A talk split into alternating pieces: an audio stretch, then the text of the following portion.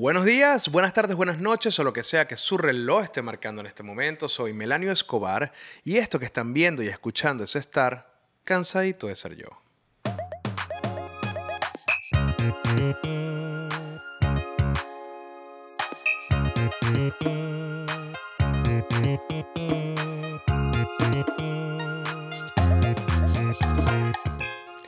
En este cansadito vamos a conversar sobre este supuesto movimiento que existe de los MAP y todos estos pedófilos y pederastas unidos en contra de la salud e integridad de los niños y todo este monstruo que se ha creado a través de redes sociales y cadenas de WhatsApp de las tías, donde tenemos que esconder a los niños porque esta gran organización de pederastas eh, empoderados tratan de derribar todas las leyes y convertirse en un movimiento más.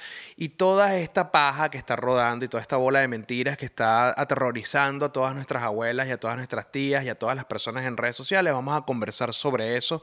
Pero primero quiero agradecerles a todas las personas que de alguna u otra forma han conectado con el podcast y han escrito en redes sociales sus opiniones y me siguen y de alguna forma se meten en los videos y comentan y se involucran en la conversación. De verdad, muchísimas gracias a todos ustedes por tener ese ánimo de acompañarme en este proceso en donde trato de, de hablar de los temas que yo todos los días veo en Twitter y veo en Facebook y bueno, y, tengo que respirar hondo para que no me dé una CB cada vez que leo los comentarios y las discusiones políticas de las personas sobre este tipo de, de tópicos que, que, al final del día afectan nuestra calidad de vida porque nos, dejamos, porque nos dejamos consumir por ideas falsas y medias informaciones que terminan aterrorizándonos. No es posible que vivamos a través del miedo y que vivamos motivados a través de un terror constante, de alguna forma manipulados por los medios y por las cadenas falsas de las tías. Entonces vamos a conversar un poquito sobre estos temas para poder em, sacarnos de encima la estupidez y disimular un poco de que fuimos criados con teteros de cloro, ¿no? Esa es la intención de este podcast, esa es la intención de, generar esta conversación con ustedes en Cansadito y, y bueno, nada, bienvenidos todos los nuevos y saludo a todos los viejos que ya están acá. Somos pocos pero locos y eso es bastante bueno. Quiero agradecer a todas las personas que se han inscrito en el Patreon, eh, patreon.com slash melaniobar y se han convertido los pollitos de cansadito de ser yo. Hay bastantes personas ya, hay más de 20 Patreons, que para mí es una locura porque estoy apenas empezando y que tenga tanta gente apoyando el trabajo, para mí es maravilloso, me siento lleno de orgullo. De verdad, gracias. También gracias a toda la gente que se ha hecho con la mercancía de cansadito de ser yo. De hecho, ayer Ayer mandé un paquete para Alemania, una vaina increíble. En esta, esta semana tengo que mandar uno para Holanda. He mandado para Venezuela, he mandado para Miami. O sea, de verdad, gracias a todas las personas que se han interesado en la mercancía. De verdad que la camisa está súper potente, el pin es increíble y todos los regalitos que yo le meto a la caja también son súper interesantes. De hecho, bueno, vamos a hacer algo. Antes de seguir con el tema, quiero presentarles cómo yo organizo los paquetes de Cansadito de Ser Yo antes de mandarlos para que vean el cariño y el amor y la comprensión y la ternura que se le pone a cada cajita de Cansadito de Ser Yo. Vean.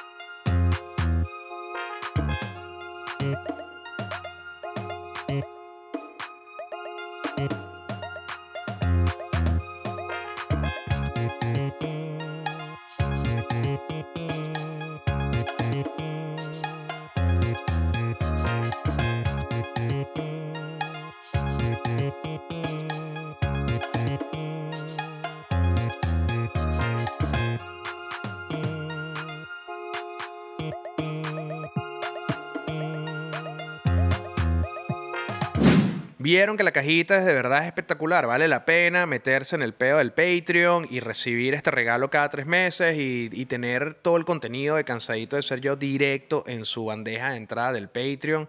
También, bueno, recordarles que tienen que suscribirse al canal, tienen que darle like, tienen que comentar, tienen que ser parte de la comunidad, pana, porque los Patreon tienen un chat privado donde conversamos todos los días, inclusive, mira, desde el primer pollito hasta el último pollito que es el Sugar Daddy que quiere mantener este veneco roba maridos. Bueno, todos tienen acceso al, al chat de Telegram que es privado, que no es el mismo que yo tengo donde comparto memes, que ese es Memelanio Bar. Bueno, estos son los pollitos de cansaditos, somos una comunidad bien cerrada donde estamos conversando todo el tiempo y me dan ideas para el programa y me dan ideas para, para las redes sociales y no me comparten memes porque necesito mucha ayuda con el canal de memes. Yo todos los días ando con, con mi pala y, mi pico tratando de escarbar los mejores memes para ustedes. Bueno, siempre necesito ayuda y a través de ese chat, que son los pollitos de cansadito de ser yo, podemos de alguna forma interactuar y poder lograr eh, una mayor sinergia en el canal de memes, que es un boom. Hay más de 4.000 personas metidas en esa vaina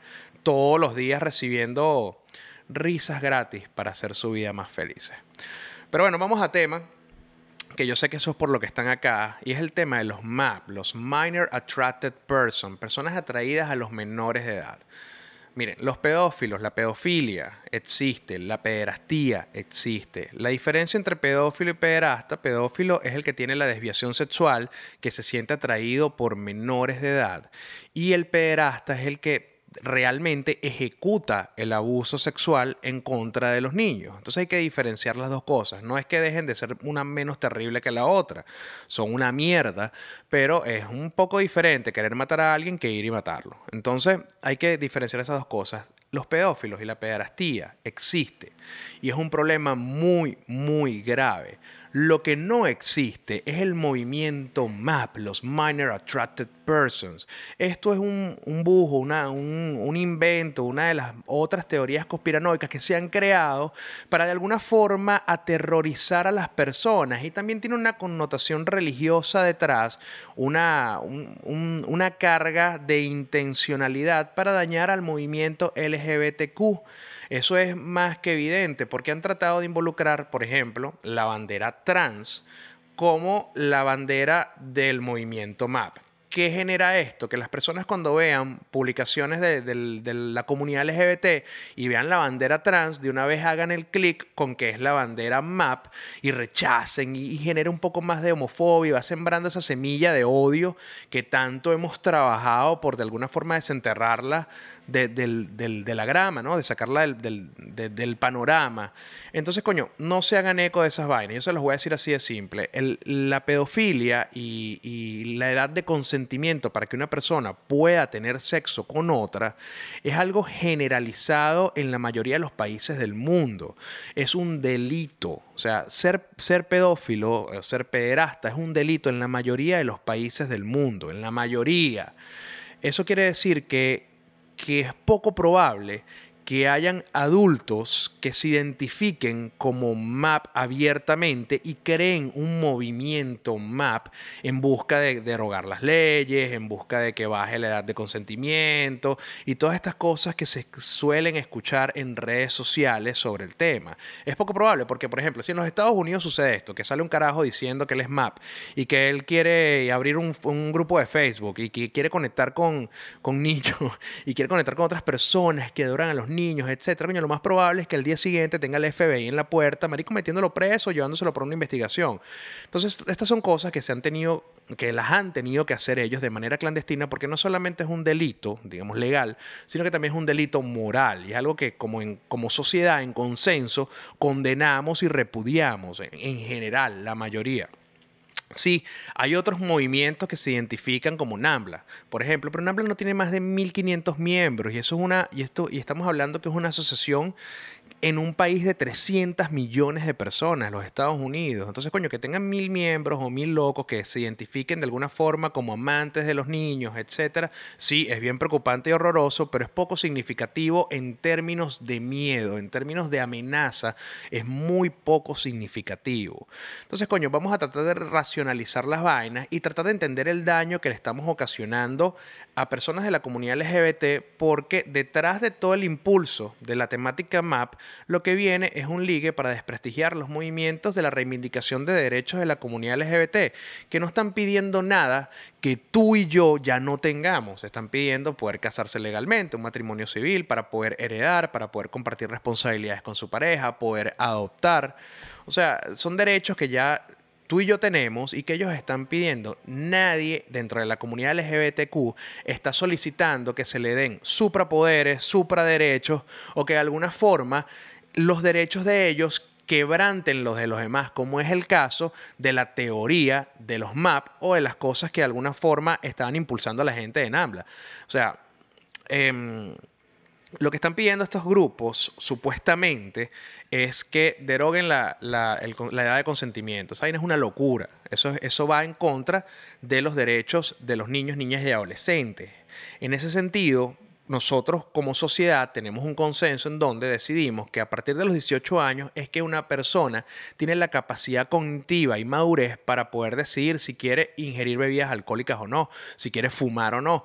¿Cómo podríamos como sociedad reducir ese consenso para la actividad sexual? Es poco probable que eso suceda. Por eso es que los avances de quienes de alguna forma han intentado tal vez eh, buscar modificar estas leyes han sido prácticamente nulos. De hecho, yo estuve leyendo en internet varias referencias de personas que han hecho, mira, de verdad que un trabajo increíble haciendo la autopsia de todo el tema del mapa. Aquí se los pongo sencillo para que lo conversemos. Esa mierda no existe, punto.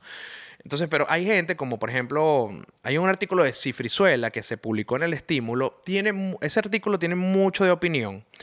Eh, y por eso quizás yo no lo comparto tanto, porque tiene, tiene una gran carga de odio contra Luis Olavarrieta, a quien yo aprecio mucho, pero en, en el fondo, Cifrizuela hizo un trabajo increíble haciendo la autopsia de todo lo que es el movimiento MAP y, y desmintiendo todos los argumentos que se comparten a través de redes sociales. Y este es un tema que me preocupa particularmente, porque yo tengo dos hijos, no es que tengo uno, no, no, tengo dos hijos y tengo un varón y tengo una hembra.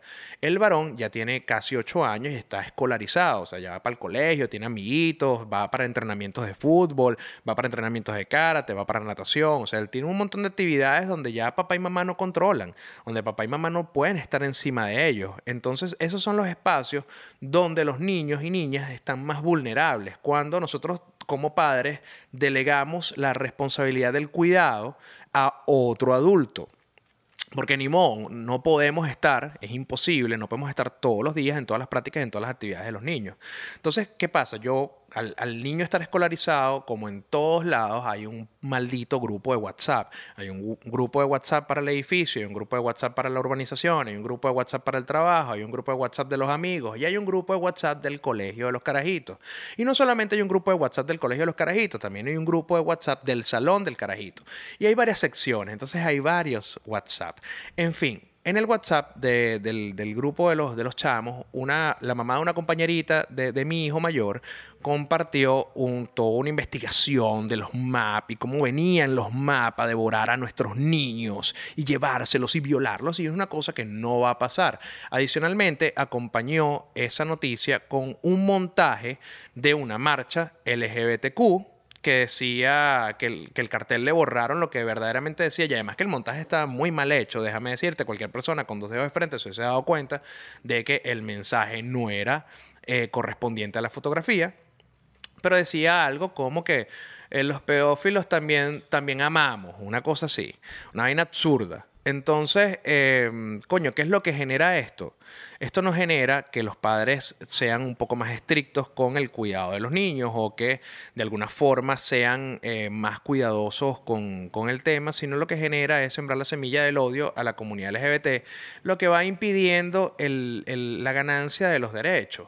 Entonces, coño, vamos a tener un poquito de sentido común, de, bueno, y vamos a tener eh, un poquito de empatía con las personas que están luchando día a día con una problemática que también nosotros compartimos, como es la pandemia, como es la, crisis generalizada política y social que vivimos en diferentes países.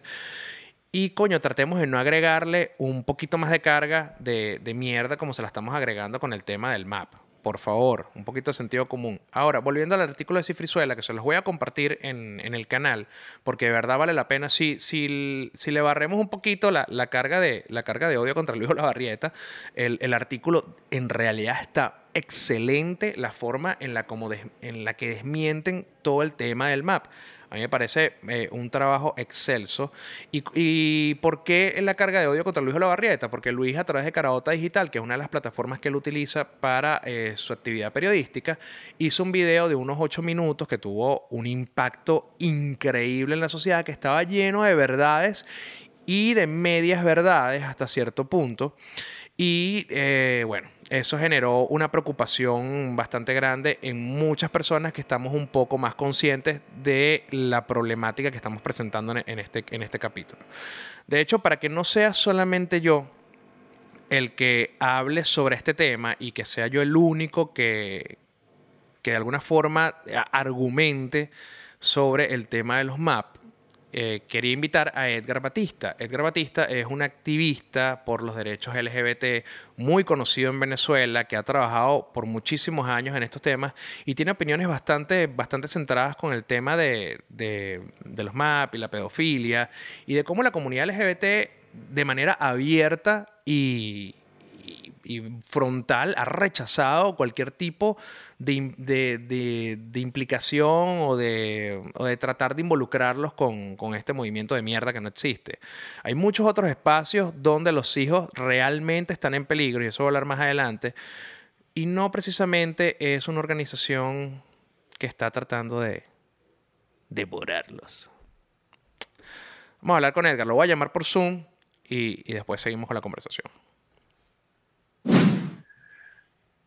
Bueno, Edgar, bienvenido, cansadito de ser yo. Para mí es un placer tenerte acá. Como ya te presenté ante todas las personas que están viendo el podcast, eres un activista LGBT de bastante trayectoria en Venezuela, muy conocido y muy respetado por tus opiniones muy, muy centradas y muy coherentes y sobre todo informadas. Y es por eso que decidí invitarte.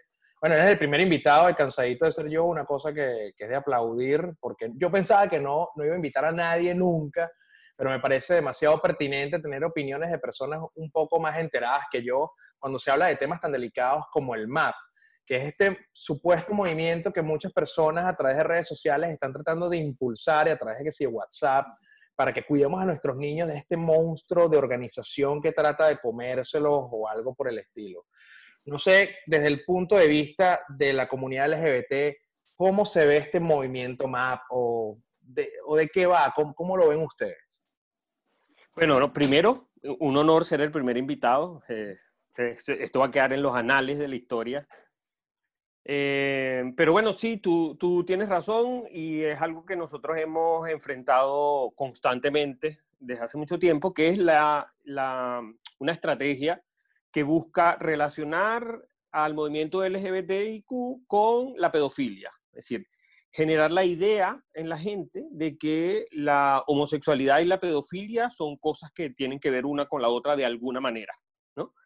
Y eso está basado, por supuesto, en una, en una idea falsa, una idea errada que no tiene ninguna base científica, pero que parece ser una idea que es muy fácil de popularizar, ¿no?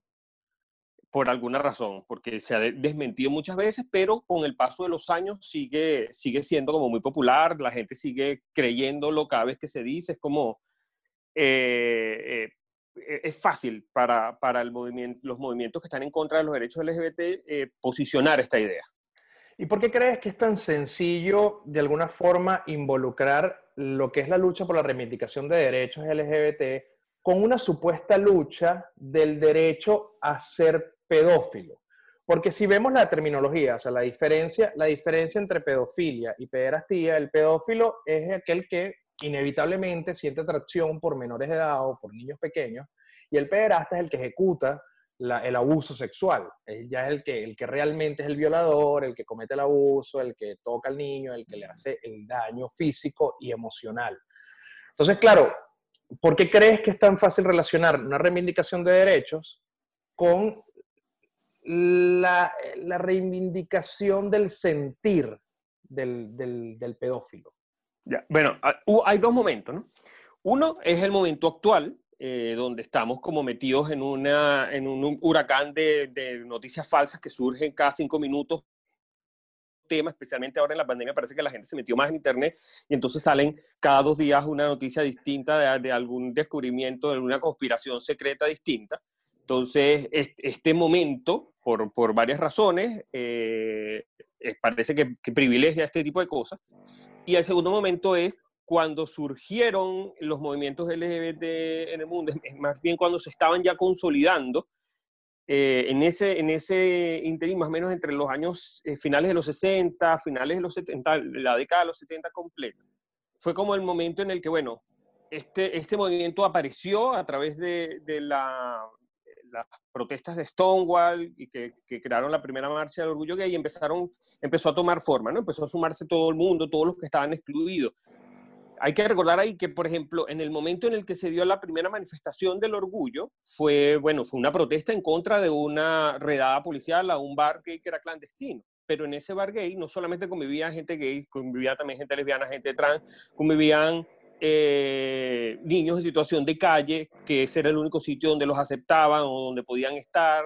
Entonces, claro, había como una mezcla de gente que estaba excluida eh, de la sociedad en ese momento, que empezó, bueno, a tomar forma como un movimiento y empezaron a darse estas marchas, estas, estas manifestaciones, ¿no? Entonces, eso generó una respuesta en la gente que nunca había visto a los gays, a las lesbianas, a las personas trans organizándose y saliendo a la calle y pidiendo cosas de esa manera. Y hubo una, una respuesta a esto, más, básicamente a finales de los, de los 70. Eh, una de las, de, las, de las respuestas como inmediatas que hubo o, o que quiero como mencionar, que quiero echar ese cuento, fue en el condado de Miami-Dade, que es muy conocido por los venezolanos, porque sí, bastante. Ahí viven muchos venezolanos ahí hoy en día, pero en, en, los, en los, 70, en, lo, en, el año 77 específicamente, eh, hubo una, se, se fundó como un, un, una especie de movimiento en contra de una ordenanza antidiscriminación que se había eh, promovido dentro de ese condado, que permitía, bueno, eliminaba la discriminación en el acceso al trabajo, a la salud, a las personas eh, gays. En aquel momento solamente se hablaba de gays. Entonces, la respuesta fue que los padres dijeron, no, ¿cómo van a, van, van a, a, no discriminar a los gays en el trabajo? Entonces van a venir a enseñar a dar clases en las escuelas y yo tengo derecho, yo estoy siendo entonces discriminado, mi derecho a darle eh, eh, o proveerle la moral Protección bíblica a mis hijos. A La moral bíblica, específicamente, educación religiosa. bíblica. Entonces, que un gay en- se le enseñara a mi hijo estaba en contra de ese derecho y se armó un, un movimiento que fue muy popular, que fue como salvar a nuestros niños, Save Our Save Children, Children, sí. eh, que fue liderizado, que tuvo como entre su, su mm, imagen más importante o más de peso a una cantante country que había sido Miss América, no sé qué, Anita Bryant. Anita Bryant, además, como dato curioso, había participado eh, un par de años antes, o un año antes más o menos, no, sí, un par de años, en 1969, en una manifestación masiva que también tuvo lugar ahí en Miami, que fue como el rally por la decencia en contra, eh, o para protestar en contra de eh, unos actos que había hecho un tal Jim Morrison en un concierto, por el cual fue denunciado por actos lascivos y por blasfemia. que lo metieron preso, borracho. De hecho. Eh, claro, además él, él se murió todavía apelando a esa, a esa de- demanda, porque se parece se bajó los pantalones, no quedó muy Sí, claro, total Sí, fue que, Nunca se supo realmente si se lo sacó o no se lo sacó. claro, este, y al final, años después, eh, fue perdonado por el, por el condado, pero eh, este tipo de cosas hacía Anita Bryan, ¿no? Aprovechaba como estos tipos de cosas que en los 70 escandalizaban, los 60, 70 escandalizaban mucho a la gente, a la sociedad conservadora de aquella época, que era gente que había crecido en los años 50, los años 40, y eh, este, este Save Our Children era, era como una de, o, o la gran plataforma. Plataforma para, para seguir impulsándose ella a través de, de- de los, de, la- de los conservadores. Fue- y fue súper exitosa, pues se replicó y lograron tumbar eh, legislación en, en varios estados de Estados Unidos, hasta el punto de, de quiebre llegó, se fueron de palos cuando ya entrados los 80, en California quisieron promover una, una legislación que derechamente eh, hacía como obligatorio votar de su trabajo a cualquier persona que en una escuela hablara bien de los gays. Una cosa que se fueron tan de palos que no tuvieron apoyo ni del gobierno de aquel momento demócrata ni de la opción republicana, el gobernador era Ronald Reagan, tampoco los apoyó. Y entonces ahí fue como la primera vez que tocaron fondo y ya después, ahí, y como eran tan radicales, pues dejaron de tener apoyo mucha gente y la carrera de, de Anita se fue al demonio. Pero eh, esta cosa como que revivió un poco ahora eh, porque ahí se conjugan como estos tres factores, ¿no? Que son los intereses políticos de grupos conservadores que han visto el- los avances del movimiento LGBT en las últimas dos décadas eh, más palpables. Eh, Lo, lo segundo es un modelo de negocios que ahora tienen muchas páginas o, o el en Internet en general, muchas, eh, eh, portales que, bueno, reciben dinero a medida que aumente su tráfico y entonces les conviene cualquier cosa que genere tráfico. Y una de las cosas que más generan tráfico son las cosas eh, que, esto además se ha estudiado y está muy de moda hablar de eso, que es el cerco de confirmación que tiene la gente. La gente, bueno, si ve algo que se adecua a sus creencias o, o conecta con algo que ellos, que ellos más o menos tenían alguna idea, entonces entran más, los comparten más, cliquean más y eso entonces aumenta el tráfico de las páginas. Entonces conjugan tres factores que son intereses políticos que inventan estas cosas, las páginas que eh, hacen de su modelo de negocio el tráfico y bueno, la maleza donde pega esta chispa, que es la gente en la que empieza a hacerle clic como loco a cualquier cosa que más o menos se adecua a sus creencias. Bueno, de hecho, uno de los principales, digamos, una de las principales características de la desinformación y de los fake news es conectar con la creencia de la gente, con la creencia. No necesariamente eso va relacionado con los hechos o con la verdad, porque puede ser una creencia popular tal cosa y conectar con eso genera clics, genera visitas y como tú lo dices, impulsa un modelo de negocio para las plataformas digitales que son, que son la cantidad de, visitas, la cantidad de personas que están en la página y de alguna forma los motiva a a, introducirse este tipo de temas como, como el que estamos conversando el día de hoy, que son bastante escandalosos, porque además es importante como resaltar que, coño, que los niños, mira, cuando tú pones un tweet sobre un perrito que lo atropellaron, o sobre un niño que está desaparecido, eso tiene rete automático y solidaridad automática, no importa si la información es verdad o mentira. Vimos hace poco, no voy a comparar a los niños con los perros, pero vimos hace poco eh, un caso en Venezuela donde supuestamente un dueño de una panadería le había lanzado un balde de agua caliente a un perrito y resulta que no fue así. Entonces el tipo terminó hasta preso por dos noches porque por supuestas investigaciones y denuncias que se hicieron en redes sociales y al final era un bulo que, que se creó para joder al, al, dueño de la panadería y la perrita estaba perfecta, la perrita no le pasó nada. ¿Por qué? Porque cuando tocan temas sensibles, o sea, ¿quién coño no va a querer ayudar a un niño? ¿Quién coño no va a querer ayudar a un perrito? son como, los seres más vulnerables en la cadena social. De una vez nosotros nos solidarizamos, pero no necesariamente estamos haciendo lo correcto con solidarizarnos compartiendo información que está dañando a otras personas y que no está protegiendo a los niños, porque el hecho de crear conciencia sobre los MAP no está protegiendo a los niños. Lo que está haciendo, eh, a mi opinión, es generar mucha más paranoia que hace que, por ejemplo, los padres le tengan más miedo al profesor gay, al, vecino gay, a, a, la señora lesbiana del abasto, que realmente buscar los puntos de vulnerabilidad en donde pueda su niño estar expuesto. Que eso yo, yo siento más bien que estar pendiente del map y estar compartiendo el map eh, pone en una posición de vulnerabilidad mucho más grande a los niños que estar realmente consciente de los espacios donde este, pueden ser víctimas de un pederasta. No sé, no sé qué, qué opinas tú sobre eso, pero me gustaría escucharlo.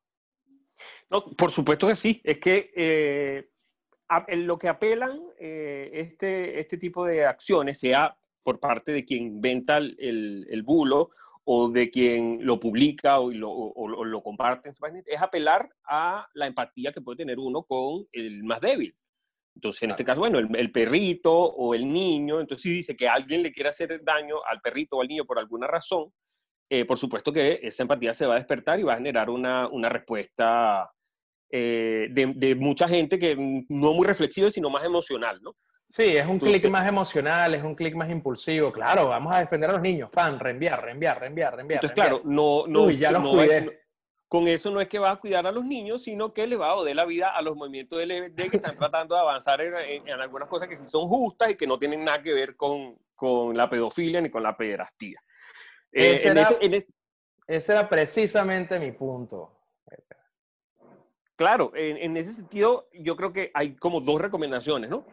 Eh, una es, por supuesto, tomar en, serio el tema de la, de la, pedofilia, más allá de lo, que, de lo que uno pueda ver en esas cosas en Internet, es que no solamente, no solamente es que cuando uno da una mirada un poquito más profunda a todos los casos que se reportan eh, cada cierto tiempo, sino que cuando ve estudios sistemáticos, eh, te das cuenta de lo que tú mencionabas, que, la mayoría, la inmensa mayoría de, la, de los casos de abuso sexual a niños, tú yo no soy experto, pero es una cosa que uno eh, no, hace, no hace falta hacerlo, sino con ver un poquito más profundidad, son y, hay estadísticas al respecto, son los, los, abusos sexuales contra los niños son cometidos por personas que están cerca, personas que son, tienen su confianza, personas que están en su círculo familiar, en sus instituciones educativas, que tienen algún tipo de autoridad, por eso es que son tan comunes los casos de abuso sexual entre sacerdotes, porque son personas que tienen autoridad delante de los niños, de profesores, como el caso, uno de los casos sonados que hubo en Venezuela, un profesor del, del Emmett Friedman, me recuerdo,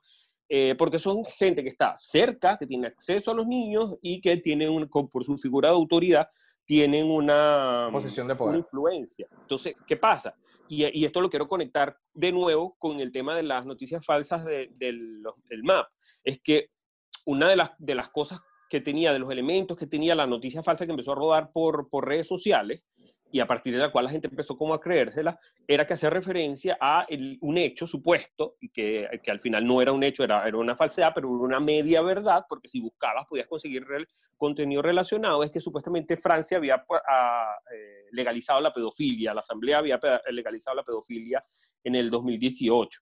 Entonces, claro, tú buscabas y conseguías que había de, de hecho una discusión sobre la, sobre, una ley, la edad de consentimiento. Claro, sobre una ley de delitos sexuales promovida por el gobierno de Francia y que estaba empujada por grupos de defensa de los derechos de las mujeres y los niños, que al final eh, ellos no, no, quedaron como satisfechos con lo que se aprobó porque lo que querían era eso, endurecer las penas, básicamente. ¿Por qué? Porque lo que había pasado era que eh, había habido unos casos como muy escandalosos de unos niños de 11 años que habían sufrido abuso sexual, pero que ellos dijeron que habían consentido, habían sufrido abuso sexual de una persona de 22 años.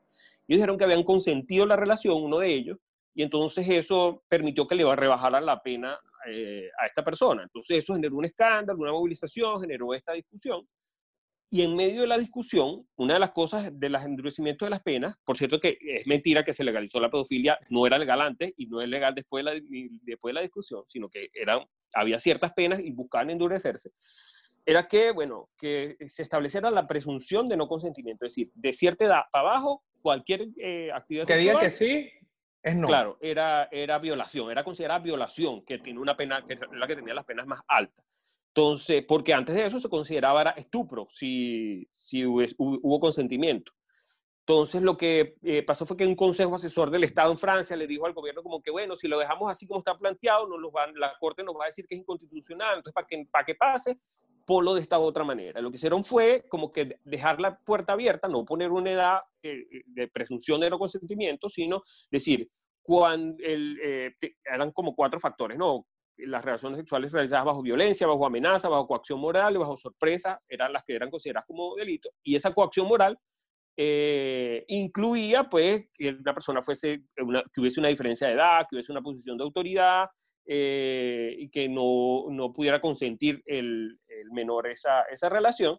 Entonces, como que se dejó la puerta abierta para que el juez decidiera, se puede eh, llamar a eso una violación pero no se, no se endureció como la presunción de no consentimiento, no se dejó taxativamente como lo habían planteado los activistas en ese momento, y por eso cuando se aprobó, finalmente, después de un amplio debate, no lo dejó muy contento, dijeron que ellos traicionaron como que el gobierno los había traicionado en, en sus promesas y no sé cuánto, y a partir de esa polémica fue que dijeron, Francia legalizó la pedofilia, entonces, claro, conectan una media verdad con esto y... Eh, empiezan a crear el bulo, porque esa, también esa es otra de las características del fake news y, y, de la desinformación, que tiene pequeños elementos de verdad para que cuando la gente consulte en Internet, para cuando trate de buscar un poquito más allá de la noticia principal, pueda encontrar que sí existen factores, pero no necesariamente el conjunto de los mismos genera el resultado de, de, estas verdades que se comparten a través de los grupos de WhatsApp de las tías, ¿no?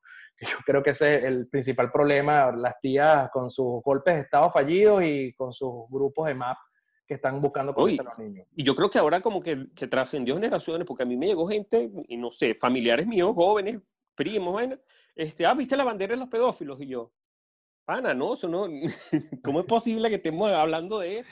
Coño, Edgar, eh Lamento mucho que tus familiares no hayan tenido ácido fólico durante el embarazo, pero, pero es algo muy común. Bueno, muchas gracias Edgar. Edgar Batista, activista LGBTI de Venezuela, un gran amigo de la casa, lo quiero mucho. Gracias por estar en Cansadito de Ser Yo. Ya lo escucharon, lo escucharon del experto, no, no solamente de mí. ¿eh? Muchas gracias Edgar. Un abrazo, Melania. Gracias. Un abrazo. Bueno, para que vean que no soy que no soy solo yo el que lo dice, Edgar dio bastantes puntos que son bastante interesantes y bastante relevantes para la discusión que estamos teniendo sobre si existe o no existe un grupo de maps.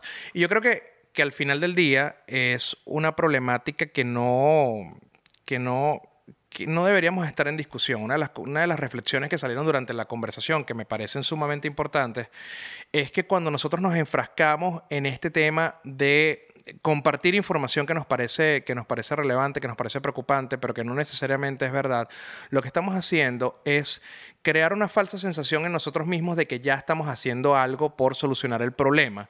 Y no es así. Ser clic activista no es ser un activista. Simplemente compartir una información que si ni siquiera estamos verificando no es hacer un bien, no es hacer algo proactivo. Es simplemente generar más problemas a diferentes causas que sí tienen activistas, que sí tienen un movimiento detrás de ellas. Y adicionalmente estamos vulnerando a nuestros hijos, estamos vulnerando a los niños, porque mientras estamos direccionando nuestras preocupaciones a un movimiento inexistente que no viene por nuestros niños, si hay diferentes espacios donde ellos son vulnerables y donde están en riesgo, y nosotros al estar preocupados por este movimiento fantasma, estamos desprotegiéndolos en espacios donde sí eh, puede ocurrir este tipo de escenarios, cuando tu hijo o tu hija está por ejemplo, eh, parte de, de, la cohorte de una iglesia para ser monaguillo, hacer parte del catecismo, etcétera, está a manos de un cura que tiene una posición de poder y que tiene una posición de admiración para los niños, en donde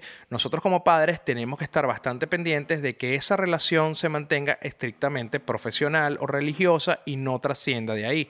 Cuando tu hijo o tu hija está con un entrenador deportivo, tenemos que estar pendientes de que esa relación entre el entrenador, entrenadora con nuestro hijo o nuestra hija se mantenga de manera deportiva, se mantenga de manera profesional y eso lo hacemos conversando con nuestros hijos y tratando de tener un poco más de atención a su comportamiento y a las formas en las cuales ellos de alguna de una manera exteriorizan cualquier problemática que puedan estar teniendo, porque una de las condiciones en las cuales eh, los niños tratan de demostrar los problemas que están teniendo, y esto yo no soy psicólogo, pero soy padre, y, y uno se da cuenta cuando le presta real atención a los hijos, es que algo les está pasando por cómo se comportan. A través de la conducta que ellos tienen es que uno puede determinar si algo está pasando y si es momento de intervenir con preguntas, con, asesoría, coño, con cariño. coño, ven acá Alejandro, ¿qué te pasa? ¿Qué es lo que, es lo que estás pensando? ¿Por qué te sientes así? Eh, ¿Por qué no te ríes tanto? ¿Por qué estás triste? ¿Por qué, qué te pasa? ¿no? Ahí es cuando uno debe estar pendiente de ellos y tratar de racionalizar las conductas que ellos tienen. Uno tiene que, mira, los estudios, como lo decía Edgar, eh, como estamos conversando con Edgar, los estudios indican que el 90% de los abusos sexuales ocurren dentro de espacios conocidos por el menor y son cometidos por personas conocidas por el menor y sus padres. Entonces es raro, y sí sucede, obviamente, existen los secuestros, existen los pederastas que violan a los niños en un monte, gente que va para una casa y secuestra a un niño para violarlo. Obviamente eso existe, pero no existe de manera organizada, que ese es el punto de esta conversación. No existe un movimiento, no existe una cohorte de, violadores que está pendiente de, secuestrar a tu chamo. Lo que sí existe son los pederastas y existen los violadores que están muchas veces en nuestras casas. Es muy común que el novio de la mamá que no es el papá del niño o la niña, es el que comete la violación. También sucede mucho que es el papá, sucede mucho que es la mamá, sucede mucho que es la madrastra, sucede mucho que es el tío, la tía, sucede mucho que es el primo, la prima, que es el mejor amigo, el compadre, el padrino, el vecino, el papá del amiguito. Siempre tengan los ojos abiertos con las personas que tienen acceso a sus hijos más allá de, perder su tiempo y de direccionar su atención y su preocupación a movimientos que no existen y que al final del día, cada vez que lo comparten y cada vez que de alguna forma están haciendo ruido sobre eso, lo que están haciendo es, es lo que están haciendo es daño a movimientos que buscan los mismos derechos que tenemos tú y yo. Bueno, cerrado el tema del map, ya sabemos que no existe. Igual, de, todas formas, yo estoy muy abierto a la conversación y al debate. Todos los Patreon que están en, dentro de patreon.com slash melaniobar y que tienen acceso a los pollitos de cansadito, podemos discutir esto cuanto ustedes quieran y podemos tener conversaciones tendidas para escuchar sus argumentos y de alguna forma poder nutrirnos más de la conversación. También acepto los comentarios en, YouTube para que conversemos. Trato de responderlos todos realmente. Yo creo que mientras el, podcast está cogiendo aire, es más sencillo para mí tener una interacción más directa. Quizás cuando la cosa vaya creciendo un poco más, o si es que crece o no crece, podrá ser, se, puede tornar un poco más difícil, pero actualmente todavía lo podemos hacer a través de los comentarios de, de YouTube y también lo hago a través de mi cuenta de Twitter. Así que bueno, les recomiendo suscribirse al Patreon, seguirme en Twitter y en Instagram como Melanio Bar. Y bueno, nada, cuiden a sus chamos, que más nadie está pendiente de eso. No existen los MAP. Los gays tienen derechos y los derechos gays son derechos humanos.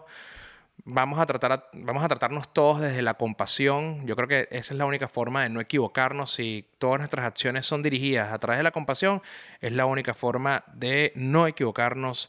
Y por favor, por lo que más quieran, por un futuro saludable, tomen ácido fólico durante el embarazo, porque ya vemos que afecta las opiniones de la gente. Esto fue Cansadito de Ser Yo. Soy Melanio Escobar.